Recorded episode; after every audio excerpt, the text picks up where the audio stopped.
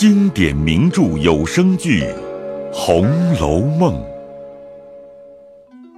第一百零二回：宁国府骨肉病灾尽，大观园浮水驱妖孽。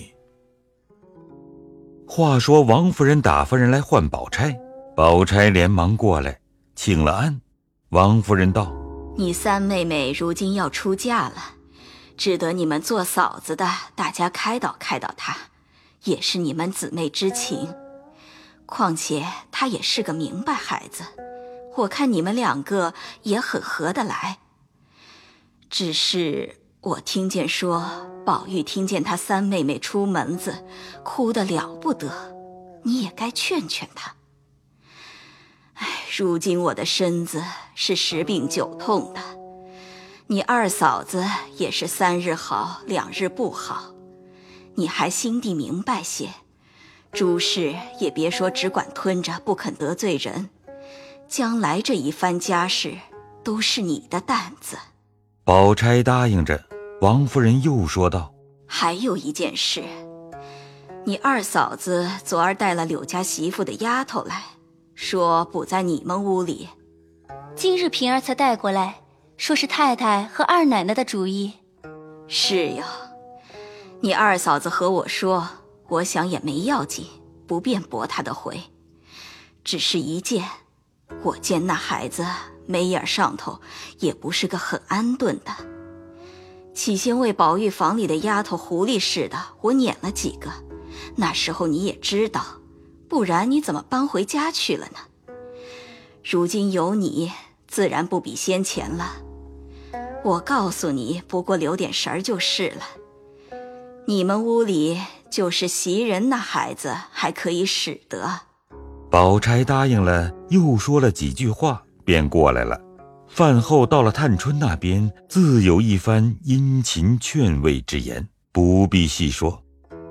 次日。探春将要起身，又来辞宝玉，宝玉自然难割难分。探春便将纲常大体的话说的宝玉时而低头不语，后来转悲作喜，似有醒悟之意。于是探春放心，辞别众人，竟上轿登城，水舟车路而去。先前众姊妹们都住在大观园中，后来贾妃薨后。也不休憩，到了宝玉娶亲，林黛玉一死，史湘云回去，宝琴在家住着。园中人少，况兼天气寒冷，李纨姊妹、探春、惜春等俱挪回旧所。到了花朝月夕，依旧相约玩耍。如今探春一去，宝玉病后不出屋门，一发没有高兴的人了。所以园中寂寞，只有几家看园的人住着。那日尤氏过来送探春起身，因天晚省得套车，便从前年在园里开通宁府的那个便门里走过去了，觉得凄凉满目，苔屑依然，女墙一带都种作园地一般，心中怅然如有所失。因到家中，便有些身上发热。扎针一两天，竟躺倒了。日间的发烧有渴，夜里身热异常，便沾雨绵绵。贾珍连忙请了大夫看视，说感冒起的。如今禅经入了足阳明胃经，所以沾雨不清。如有所见，有了大会即可身安。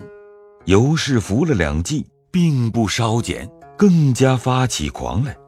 贾珍着急，便叫贾蓉打听外头有好医生，再请几位来瞧瞧。贾蓉回道：“前儿这位太医是最兴实的了，只怕我母亲的病不是药治的好的。”贾珍道：“胡说，不吃药，难道由他去吧？”哎，不是说不治，为的是前日母亲从西府去，回来是穿着园子里走来家的，一到了家就身上发烧。别别是撞客着了吧？呃，外头有个毛半仙是南方人，卦起的很灵，不如请他来占卦占卦，看有信儿呢就依着他，要是不中用，再请别的好大夫来。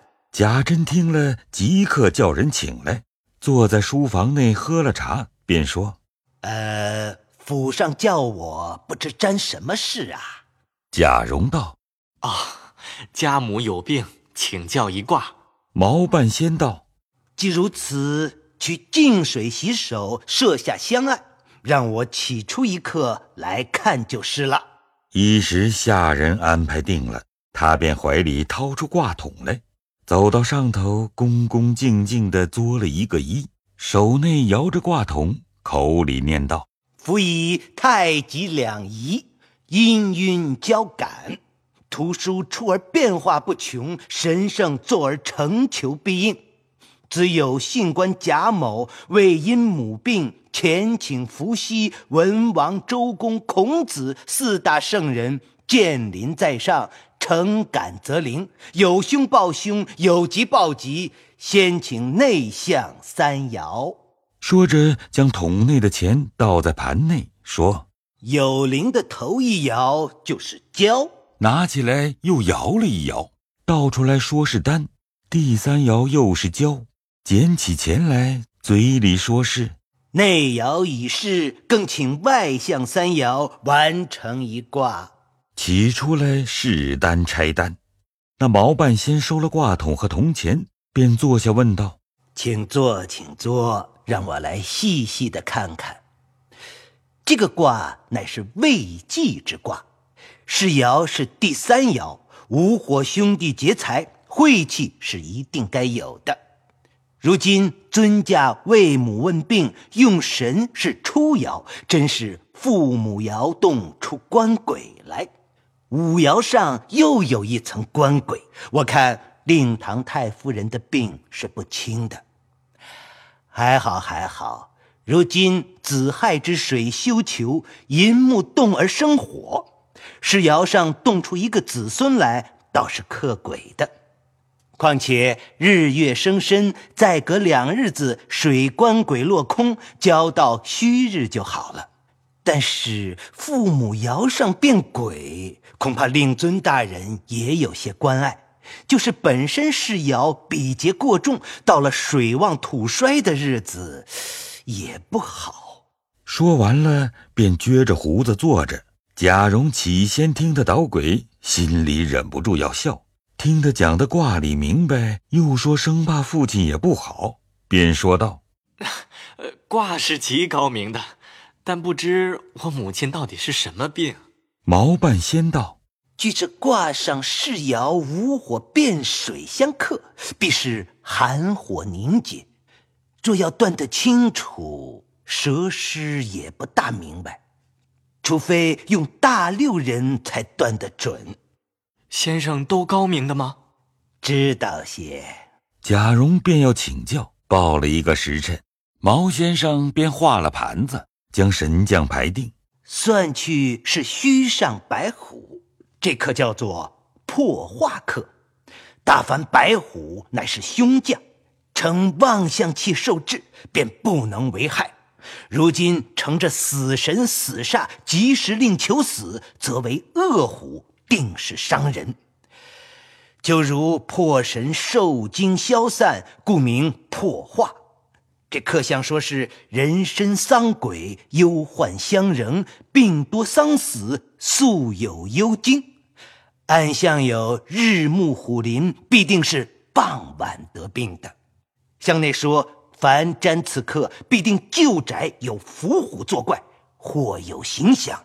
如今尊驾为大人而瞻，正合着虎在阳忧男，在阴忧女，此刻十分凶险呢。